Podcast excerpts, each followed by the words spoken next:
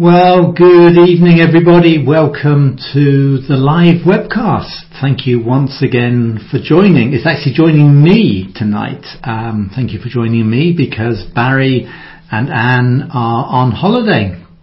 They're sunning themselves in Mexico and celebrating their 40th wedding anniversary. So good for them. And I've had a couple of texts from Barry, um, and he's having a wonderful time. The view from his hotel is gorgeous, just over the beach and swimming pool. So they'll be having a great time. And uh, congratulations to Barry and Anne, 40 years. I'll be there in a couple of years' time, but uh, good for them. But uh, thank you for joining, um, and um, I just hope we can all enjoy Father's presence this evening and just receive what he wants to, to say to us. Um, just before we, we start, um, I'd like to mention our Encounter Week, which is um, next March. And as usual, we're holding this at Cloverley Hall in uh, Shropshire. Uh, beautiful venue, as you can see. And, um, you know, you're all welcome to join us. If you're not in the UK, if you're in Europe, you can come and join us. We there's uh, we're fairly near Manchester Airport and Birmingham Airport, and you can fly there. And even if you're not in Europe, if you're further afield, um, America, Australia, um, come and join us. We've had people from America and Australia before, and come and have a holiday in beautiful England. Um, and just so you can see a little bit more of what it's like, here's just a short video um, of of um, what we get up to.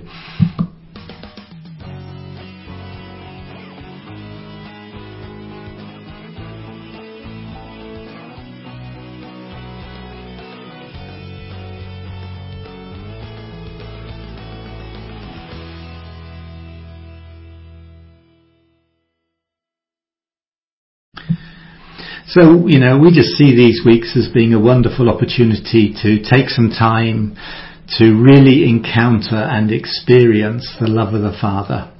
And many of you I know who are watching this have probably already been on, an encounter week. Um, you're very welcome to come again, of course. Um, but uh, you might want to recommend this to your friends, people in your church. It the testimonies we hear from all over the world are that these are life-changing weeks. And Cloverley Hall is a beautiful venue. They look after us really well. The food is excellent. The surroundings are wonderful. The team, they're, well, team second to none. I have to say that because they're on the webcast at the moment. But Norman and Johanna, Mike and Sue, great team and um, really look after us very well during the week. I'll be joined by my good friend Helene King from Scotland um, for the week, and we're really looking forward to a good week together. So if you want more information, go to fatherheart.uk forward slash encounter. All of the information is there, including a booking form. And we would love to be able to welcome you um, in March. I know it's a long way off, but it's worth getting your application in as soon as possible.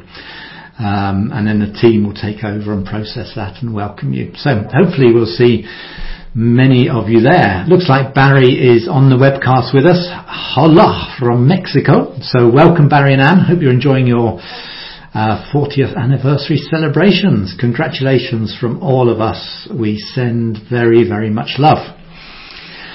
So yeah, thank you all for joining us uh, this tonight. Um, I'm on my own, as I've just said. Uh, next week, Barry is going to be without me because I'm in Poland. I'm going to Poland on Friday with Trevor, and we're leading a week there, growing in sonship. Uh, really, just a week, um, just to take people further and deeper in this revelation of the Father.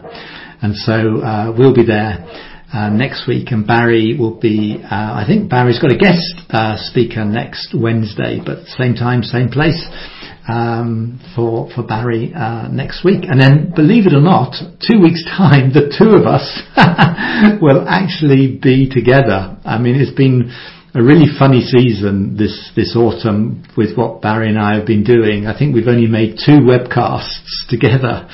Um, but in two weeks' time, we will be back together, and then we'll have a run of webcasts up to Christmas, where we will be um, online and live together. So that's kind of the plan for the next few weeks. Um, But as you'll have seen from the introduction, I want to talk uh, this evening or today on those two little words, in Christ. What does it mean to be in Christ?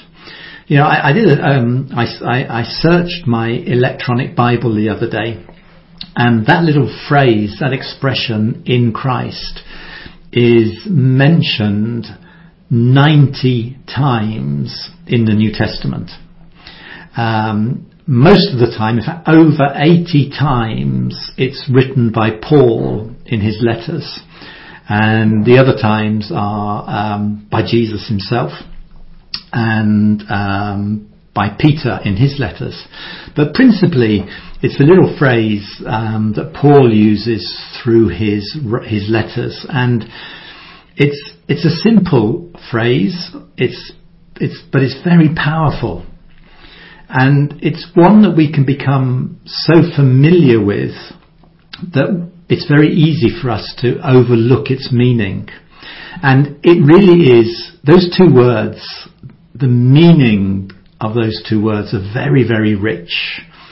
And I believe if we begin to understand what that little expression in Christ really means, it, it will bring us into the fullness of our inheritance as sons and daughters. Sadly, I think we've missed the substance that is contained in those two words. And so I want to explore that a little bit um, with us together this evening. Um, if you're interested, um, I've written an article on this and it's on my website, afathertoyou.com. And if you go to the articles section, you can download this article along with another uh, of other ones that I've written. But I really want to unpack this for us. When Trevor and I were in Denmark a few weeks ago, a couple of weeks ago, um, we actually had a discussion. I got some of the team out the front and I asked them questions about what it meant to be in Christ. And it was a very, very rich um, discussion time together and just hearing people's experiences and people's understanding. It really brought together for us something of the, the richness of, of this little expression, this phrase, in Christ. But I want to start with a very well known passage where Paul uses this expression many, many times. I mean, just it's Ephesians chapter 1, verses 3 to 10. And as I read it, just listen to the number of times that Paul says in him or in Christ. Because it's, it's, it's, a, it's, um, it's astounding how often Paul uses it just in a few verses. So Ephesians 3, uh, chapter 1 verses 3 to 10. Praise be to the God and Father of our Lord Jesus Christ, who has blessed us in the heavenly realms with every spiritual blessing in Christ. For he chose us in him before the creation of the world to be holy and blameless in his sight. In love, he predestined us to receive the full rights of sonship through Jesus Christ in accordance with his pleasure and will to the praise of his great, glorious grace, which he has freely given us in the one he loves. In him we have redemption through his blood, the forgiveness of sins, in accordance with the riches of God's grace that he lavished on us. With all wisdom and understanding he made known to us the mystery of his will, according to his good pleasure, which he purposed in Christ to be put into effect when the times reach their fulfillment, to bring unity to all things in heaven and on earth under Christ. See, even in those few verses, that little expression, that phrase, in Christ, crops up a number of times. And it really obviously meant something very, very significant to Paul, which I want to unpack for us uh, a little bit. But first of all, um, where does this expression originate? It actually started with Jesus, believe it or not. I mean, that's no surprise, is it really? But it started with Jesus in John chapter 14, where Jesus is with his disciples and it's their last night together and Jesus is explaining what's going to happen to them. And he's, he's telling his disciples and, and therefore us that he's the way to the Father and the purpose of being a disciple is to come to know the Father as Jesus knows him. You know, he's the signpost to someone greater than himself. And his desire, Jesus' desire is that we have a life-giving and life-changing relationship with the Father. Because Jesus is the exact representation of the Father, he's able to say to his disciples, if they know him, they know the Father as well. And when Jesus says that, it prompts Philip to make a statement, which I'm so glad he, he said, because it actually opens up the conversation a little bit more. And Philip says, Lord, it's like he gets a revelation. Lord, show us the Father, and that will be enough. See, and that's just, that sentence is incredible. Knowing the Father is enough. You know, Philip sees something and he says, show us the Father, that's all we need. That will be enough for us. It's the only thing that ultimately satisfies us. And when Philip has that revelation and he makes that statement, it enables Jesus to go on and explain for us the relationship that he has with the Father. You know, because to Jesus, there's no distinction between him and the Father.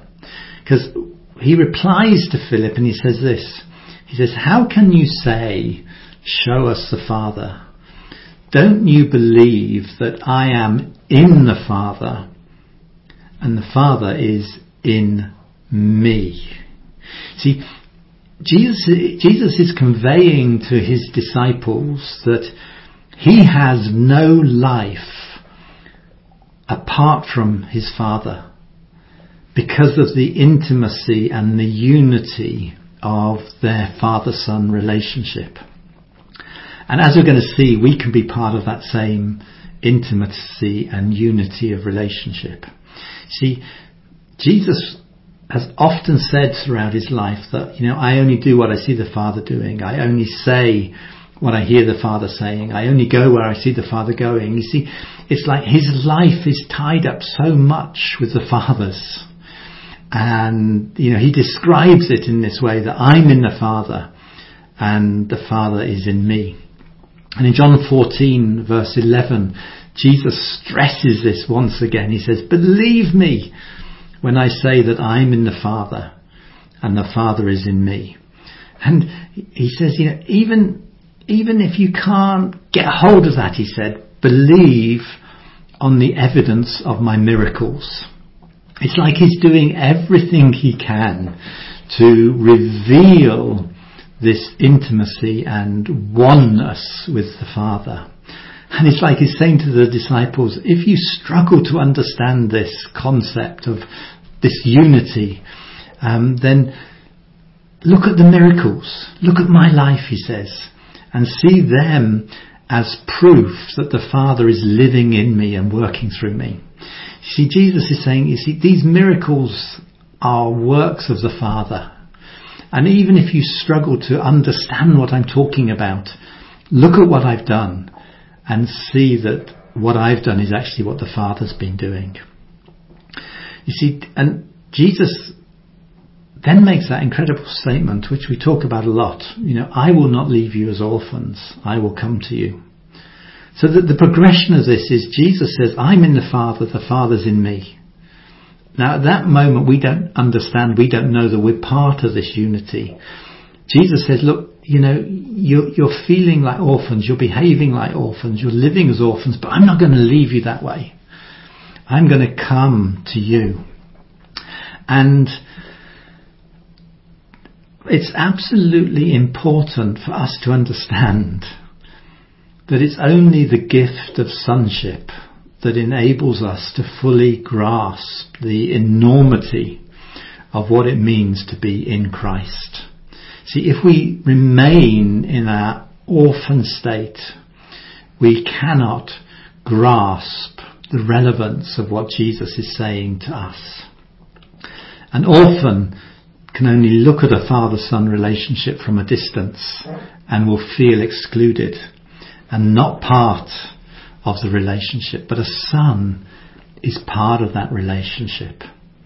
See, we've been brought into sonship and that is the true position of every believer. You know, it's not an optional extra, it's the true position of every believer. The problem is many of us don't realize it, or many of us take a long time to realize it. And so Jesus says, you know, I'm not going to leave you the way you are. And in verse 23 of John 14, he says this, he says, my father will love them. That's us. And we will come and make our home with them. You see, in that moment, what Jesus is saying is, I'm in the Father, the Father's in me. But we're going to make our home with you so that that unity and oneness and that at homeness is something that we too can experience. And that, you know, Jesus ends up chapter 14 of John's Gospel by saying we can live in peace. and this is the key to living in peace, that we know we've come home. We know we found a home. We know we have been brought into that unity and that intimacy with the Father. That we know as Jesus knew that the Father is in us and we are in Him. See, it, it's, it's no accident that the next chapter in our Bibles, chapter 15, starts with the story of the vine and the branches. You know, this, this would have been a very, very familiar picture to Jesus' listeners you know, vineyards were a common feature uh, of the Jewish landscape. And many of these guys would probably have worked on vineyards. They would have known about the vine, they would have known about the branches, they would have known about the root system and how the vine gets its life. And of course they would have known about the fruit. Um, but, you know, Jesus starts off this, this chapter, you know, I am the vine and you are the branches. And a branch has no life of its own. It has to be connected to the vine. It draws its life from the soil through the vine and is therefore capable of growing and, and bearing fruit. And Jesus, Jesus gives us this picture to really sort of ground what he's just been talking about. You know, he's just been talking about, I'm in the Father, the Father's in me, and you've been brought into that. You know, we are now in the Father, we are now in Christ, and the Father and the Son and the Holy Spirit are in us. And he illustrates it so beautifully with this story of the vine and the branches. And you know, if you cut a branch off a tree or you cut a branch off a vine, it doesn't take long for it to dry, dry up and die. Um, I was out for a walk this afternoon and it's been very, very windy and stormy around our town and I was just walking along and I, I was struck by how much dead wood had been blown off the trees and off the hedge hedgerows. And, you know, those, they were lying on the road, they were lying on the paths and you know, they've got no life of their own anymore. They've been cut off from the source of life. And in time they would, they would dry out and be useless. But when the branch is connected to the vine, that's when it can receive life. That's when it can grow. That's when it can produce fruit. And so Jesus gives us this little illustration to really ground everything that he's been saying just moments earlier to his disciples. That this is a very clear illustration for us of what it is to be in Christ. And so like the disciples were encouraged to remain or abide in his love, so are we encouraged to remain in his love, to live in love. And that's when we discover that our joy is being made complete. It's not the worldly sense of joy we experience when things around us are going well, but it's an inner joy that comes from being planted, rooted and grounded in love. It's the joy that will bring us contentment irrespective of our circumstances. See, that's the foundation Jesus laid. And that's the foundation that Paul builds upon when he mentions this little phrase in Christ over 80 times in his letters. It's, it's like he's really understood what Jesus was talking about. I mean, Paul wasn't there at that meal. He wasn't there at that evening. He he wasn't a disciple. He wasn't, you know, he didn't know Jesus personally at that that that point in time. Uh, but yet, he's obviously had a revelation of what this is all about, and he builds on it. Uh, so that we can really understand much more fully what it means for us to be in Christ. So when, when Paul talks about in, being in Christ, which he does a lot, he's referring back, I believe, to this foundation that, that Jesus laid for us and illustrated so beautifully with that, that picture of the vine and the branches.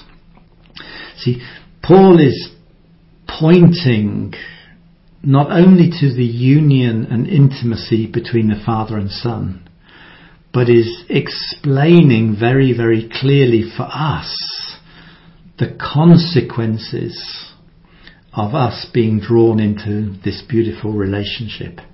He explains what Jesus' life was like and applies it to, to us. And for us to see this, for us to understand this, we need the eyes of our heart to be opened.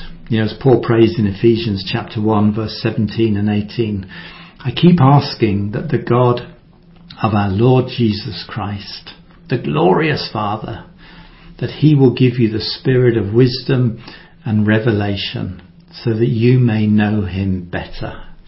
I pray that the eyes of your heart may be enlightened or opened in order that you may know the hope to which he has called you, the riches of his glorious inheritance in his holy people, and his incomparably great power for us who believe. See, for us to really understand what it means to be in Christ, we have to come to it with the eyes of our heart. The key to understanding is not knowledge, but the eyes of our heart being opened to know who he really is and to know who we really are. See, Paul is not describing a human concept, but he's describing a spiritual one. He's describing a heart encounter. Um, he's describing a relationship. And like all meaningful relationships, it's understood and experienced in the heart. And so Paul's prayer is that we would have wisdom and revelation to enable us to see what being in Christ really means. He wants us to know in an experi- in an experiential way what the mystery, and it is a mystery, what the mystery of being in Christ is all about. He wants to show us that it really is possible for you and me to live as Jesus lived. And we can experience, we can have that ongoing experience of being loved by the perfect Father in the same way as Jesus did. And so, just over these next few moments, and if you download the article and read it again, um, I really want to encourage you not to come at this with your mind, but to come at this with an open heart to allow the Holy Spirit to bring wisdom and revelation to illuminate your inner being so that our heart sees the goodness of the relationship that we have been born into through our union with Jesus. As I said a few moments ago, I really believe this is the position of every believer, that every believer As far as God is concerned, every believer is in Christ. And I pray and I trust that the realization of that will grow in all of our hearts. That we understand in a greater way the truth of who we are and our position in Him. We are in Christ. It's a fact. we are in Him. He, Jesus, and the Father and the Holy Spirit have made their home in our hearts. That's incredible. You know, they've chosen to make their home in us, imperfect as we are. You know, um, like Paul says, we have this treasure in vessels of clay. And so often we feel, we feel like a vessel of clay. We, we're aware of our failings, we're aware of our weaknesses, we're aware of our shortcomings, but yet this is the place the Father has chosen to make his home. And not only has he made his home in us, but he's brought us into himself because we are in Christ and Christ is in him. So what does this mean? What does this mean? Means a lot. and I'm only going to touch the surface of this. I mean, you know, if you really want to go into this in a deeper way, just flick through Paul's letters and look at every, look at those 80 plus um, times when he talks about being in Christ. It will do you good. It will do, you know, we're going to look at some, some instances, um, this evening and it will do your heart good. Um, just by looking at these few that we're going to look at. But if you really, really want to do your heart real, real good, then go through this in detail because this is, this is incredible. This is our inheritance. You know, this is what we were born again into. So we started with that, those few verses from Ephesians chapter 1. And it starts with that beautiful phrase, um, praise be to the God and Father of our Lord Jesus Christ, who has blessed us in the heavenly realms with every spiritual blessing in Christ. So, to start with, and you know, we could. This is this is huge. We are blessed with every spiritual blessing, not just a few that are handed out for good behaviour, but every spiritual blessing. I don't know about you, but that sounds like a lot of blessing. you know, that's just the first thing that Paul says. We are blessed with every spiritual blessing in Christ every spiritual blessing. That means that means a lot of things, but that means all of the resources of the Father's kingdom are made available to us. And that has got to be a limitless list. you know, all of the resources of the Father's kingdom are made available to us. Um, if we have been blessed with every spiritual blessing, it must include the Father, the Father's provision for us, because that's part of His blessing. It must include His peace. It must include His healing power. It must include His strength, His grace. Of course, it must include the gifts and the fruit of the Spirit every spiritual blessing must include receiving His love and having His love for a hurting and broken world. And so much more. You know, just let your imagination wander uh, as you try to consider all of the things that you could possibly include in every spiritual blessing because it's huge. It's huge. I, you know, I, I, I think uh, if you tried to write a list, you could fill pages and pages and pages, and you still wouldn't get anywhere near exhausting the possibilities. because, you know, how do we know what all the blessings of God are? But this is our inheritance as we live in Christ. that we have been blessed with every spiritual blessing. You know, and as I've said, that's a lot of blessing. and you know, Paul Paul lists a few. I mean, I've mentioned a few, but Paul lists a few of these blessings that are ours in Christ. And this is just in these few verses. I mean, you can take his other letters and all of Ephesians and the rest of it, and you're going to find a much longer list than this. But, you know, these are just a few that we read about in those verses. We're chosen by him. I mean, that's, that's, that's, you know, each one of these is just so amazing, and they're part of our inheritance, part of our position of being in Christ. We're chosen. We've been made holy and blameless. Sometimes we don't feel it, but that's the truth. That's the reality. We've been made holy and blameless. We've got the full rights of sonship. We've been redeemed, forgiven, and we've been shown the mystery of His will. Yeah, and all of these things have been given to us freely.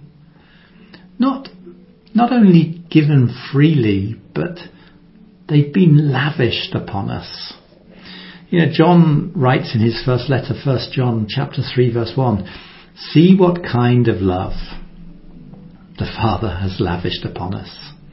Some translations say, see how great the love the Father has lavished upon us. It's a great love. And He lavishes it upon us. That's a generous, overflowing provision of His love into our lives. And it's, it's the same with His blessings. There's a generous, overflowing provision of blessing. And it comes to us because we are in Christ. And like I said a few moments ago, we can only really understand that we are in Christ when we live as sons and daughters. If we are stuck in our orphan ways, we're not going to fully understand what it means to be in Christ. We will be a, um, if we're stuck in our orphan ways, we, we, we will be a, a spectator rather than a participator. But when we understand in our hearts that we're sons and daughters, we can begin to open our hearts to receive all of these blessings that are our inheritance and our right to receive as sons and daughters. We, we cannot make ourselves be in Christ through our own works. We only receive it as a gift. Our works lead to us boasting in our own strength and abilities, but and, it, and our own works they draw us away from a life that is totally dependent on the Father. You know, Paul says in Ephesians chapter 2 that this is a gift.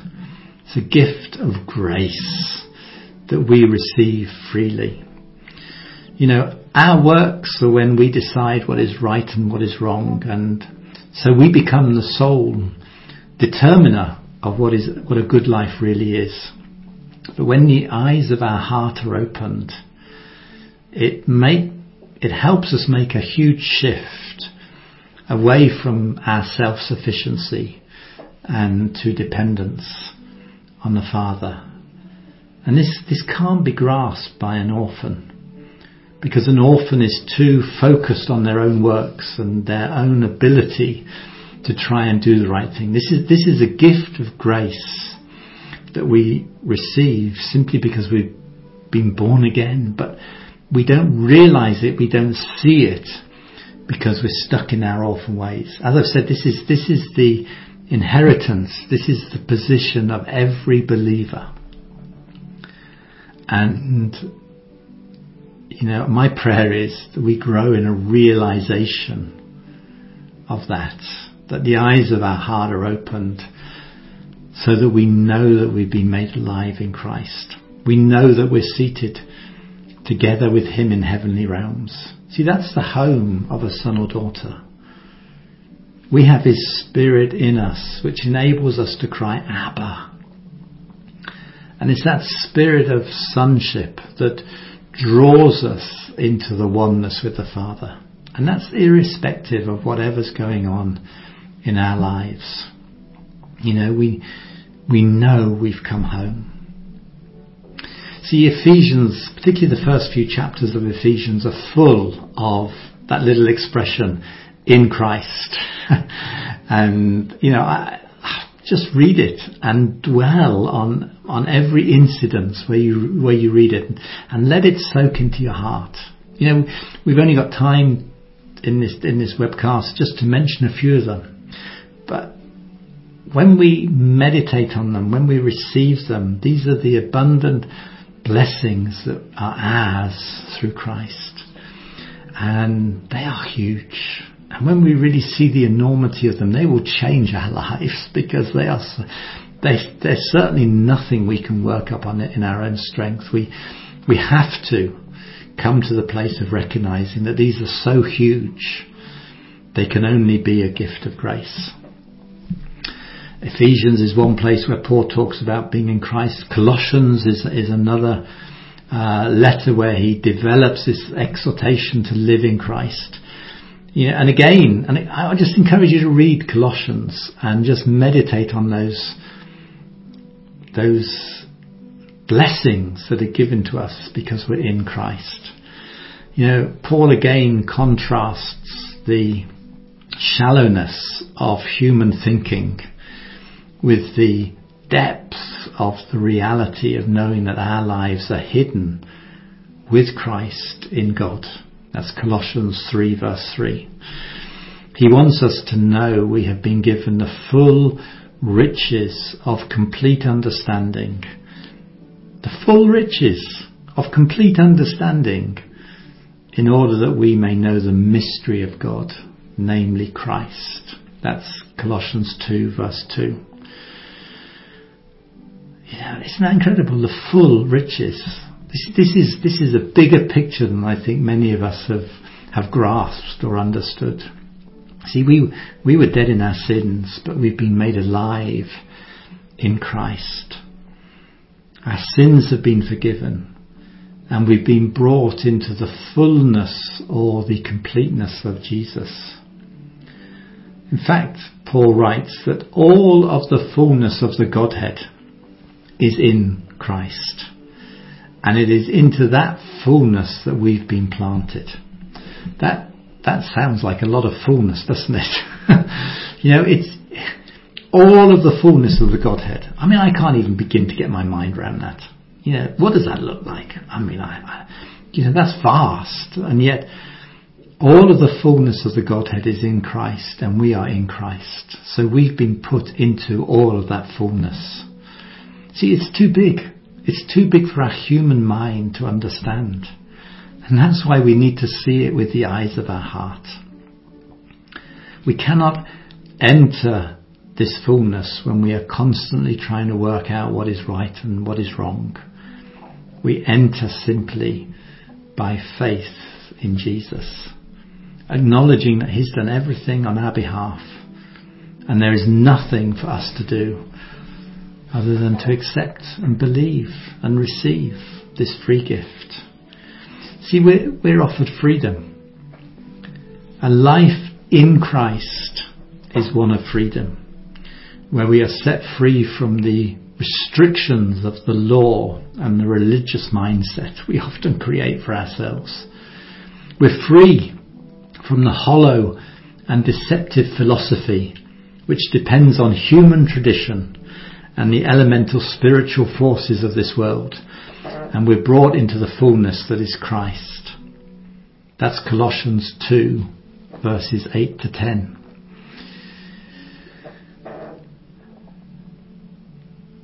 So how do we see ourselves? I've, I've begun to paint a big picture and, you know, we can't do that big picture justice in, in just the short time we have. And that's why I keep encouraging you to maybe download this article, maybe read through Paul's letters and see the times he uses that little expression in Christ and really just meditate and let those expressions of being in Christ settle into your spirit. You know, this, this, this really is a glorious inheritance that is ours now.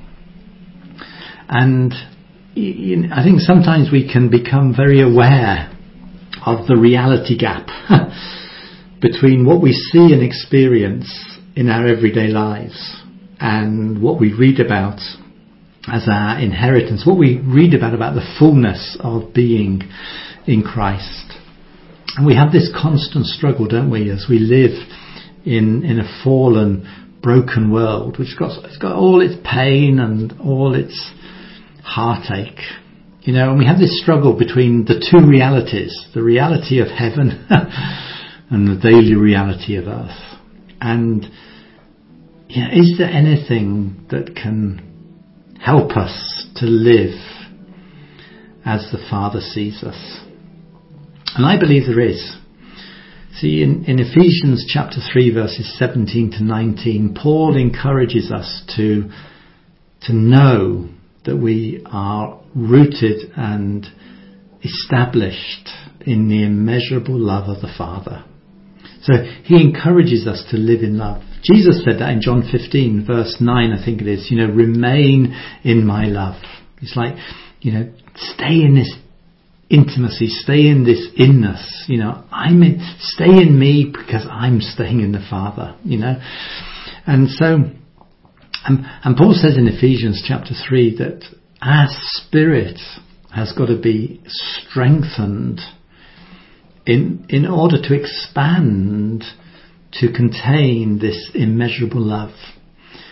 And, you know, we can't, you know, our human spirit is almost too small and too weak to contain the love the Father wants us to experience. And so Paul writes in Ephesians chapter 3 that our, our spirit will be strengthened by His Spirit so that we can receive and contain more of this love. So how do we how do we match up this tension between the heavenly reality and our earthly reality? First of all, let's live in love. Let's be rooted and grounded in love. Let's, let's be strengthened by the Holy Spirit to contain more and more love. Secondly, Paul writes in, in 1 Corinthians chapter 14 verse 1, make love your goal. Make love your highest aim. And as we focus on love, being the most important thing. You know, let's, it's so easy to get sidetracked into a whole load of other different things, but Paul says all these other things are good. Some of these other things are good, but make love your greatest aim. And that, as we do that, that will lead us into a greater intimacy and union with the Father. And it will cause us or motivate us to walk as Jesus walked. Paul shows us that the source of true life really is found in Christ. Colossians 2 verse 17 simply puts it, you know, the reality, however, the reality, however, is found in Christ. And as we begin to understand that, we begin to see ourselves the way the Father sees us. And as we see ourselves the way the Father sees us, our focus is taken off the things we struggle with, which are very real and very painful often. But as we see ourselves the way the Father sees us, our focus is taken off those things and we begin to see from a heavenly perspective. You see, if you read if you read Colossians chapter 3 verses 5 to 8, there's a list of things there. And, you know, we've so often tried and we've failed to do all of those things. And maybe we were successful for a short time, but it's only as we abide in love and we understand that being in Christ that we find the source of life that enables us to walk as Jesus walked and it, it enables us to, to walk in his ways. Paul starts off Colossians chapter 3 with these words. See then, you have been raised with Christ. Set your hearts on things above. See, that's the, that's the point. That's where our focus should be. Set your hearts on things above, where Christ is seated at the right hand of God. Set your minds on things above, not on earthly things. For you died, and your life is now hidden with Christ in God. And who is God? He is the glorious Father. You've died, your life is now hidden with Christ in the glorious Father. When Christ, who is your life, appears, then you also will appear with him in glory. set your mind, set your heart on things above, set your mind on things above. That's, that's very often easier said than done. But that's the key to abiding and resting in love. See, that's what Jesus introduced to his disciples when Philip said, Show us the Father and that'll be enough. And that's what Paul explains throughout his letters. And he spends so much time on those two little words in Christ and what it means. It must be possible for us to achieve it. See, Paul's not writing about something that's impossible. Jesus didn't give us something that was impossible. He showed us a reality. And it's as the eyes of our heart are opened, as we begin to know that we're rooted and grounded in love, we can really truly understand that we are in Christ. There's that wonderful story in Mark chapter 10 where a rich young man comes to Jesus and the question he asks Jesus is a question we very often ask. What must I do? What must I do to enter the kingdom of heaven? And Jesus, who's the master of conversation, he takes this young man through all of the requirements of the law. And the young man says, I've done that. I've kept the law ever since I was a boy. Uh, but it's not enough. I'm not satisfied. What, you know, I've kept the law, I've done everything I should do, but I'm not satisfied. What have I got to do to enter the kingdom? You see, and what Jesus is showing this young man is that doing all the right things is not the answer. There's something this young man lacked. Now, Jesus doesn't actually tell him what he lacked. He tells him to go and do something, but he doesn't tell him what he lacks. He goes, he tells the young man to go and sell everything and then follow Jesus. And the young man can't do it. And he goes away. And he goes away sad. And as he goes away, we, we read in Mark chapter 10 that Jesus looked at him and loved him. Even although he couldn't do it, Jesus loved him. And the guy, the young man went away sad. You see, Jesus hadn't told him what he was lacking in his heart, what he was missing. But he was giving him a key to discover what he, what he lacked. See, I don't necessarily believe that Jesus wanted him to be poor.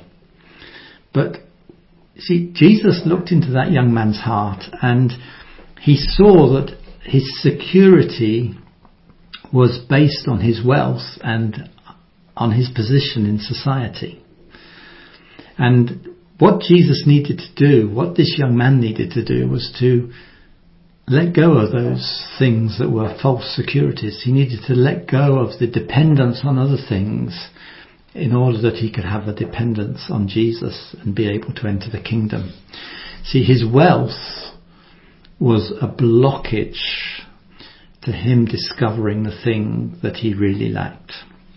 And we can see what he lacked by looking at what Jesus was talking about immediately before the young man says, Well, what about me? What do I have to do?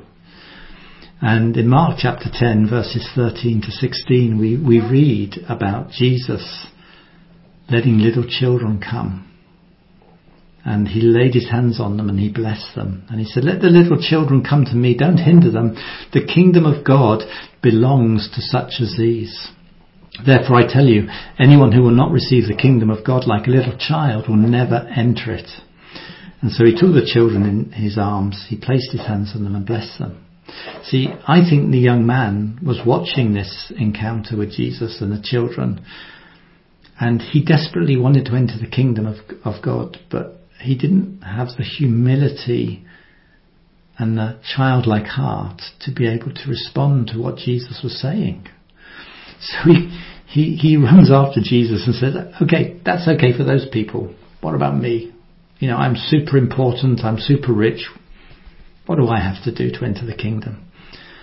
And Jesus told him, go and get rid of all of your dependencies, go and get rid of all of your props and come as a child.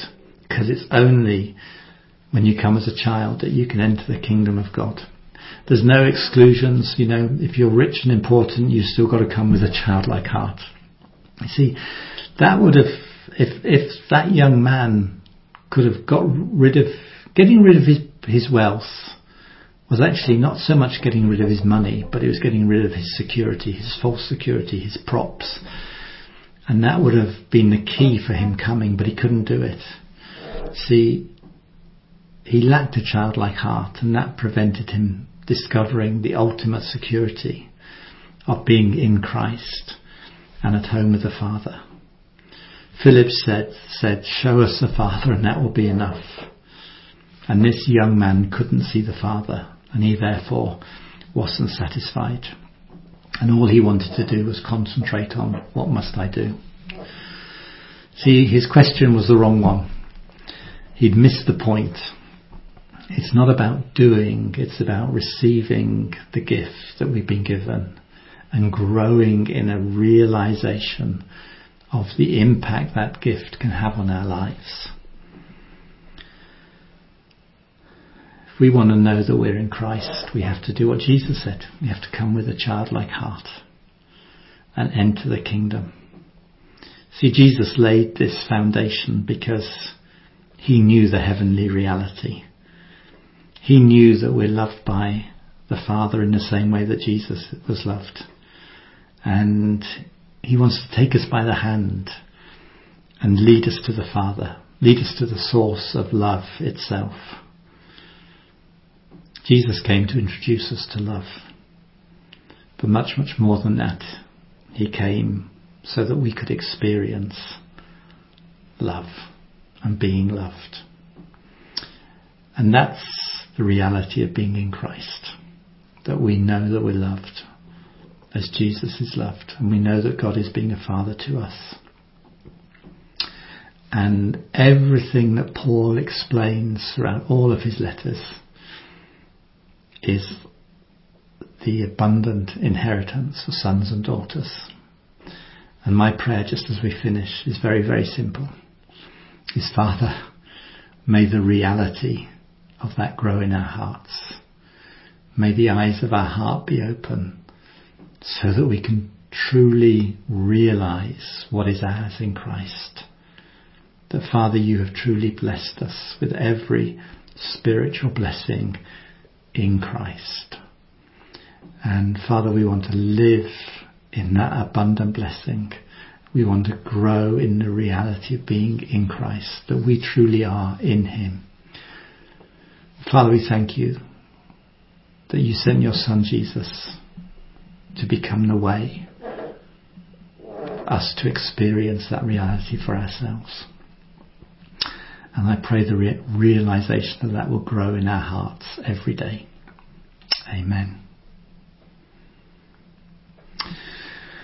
Well, thank you all for joining. Um, I hope that's given you something to take away, and I would just encourage you to read some of Paul's letters and just meditate on the abundance of what it means to be in Christ. So bless you. Thank you very much. Uh, come and join Barry next week at 8 o'clock uh, UK time, 9 o'clock in Europe, and next week again, 3 o'clock um, in Eastern Standard Time. And in two weeks' time, we'll both be back together. So thanks a lot and have a good rest of the week.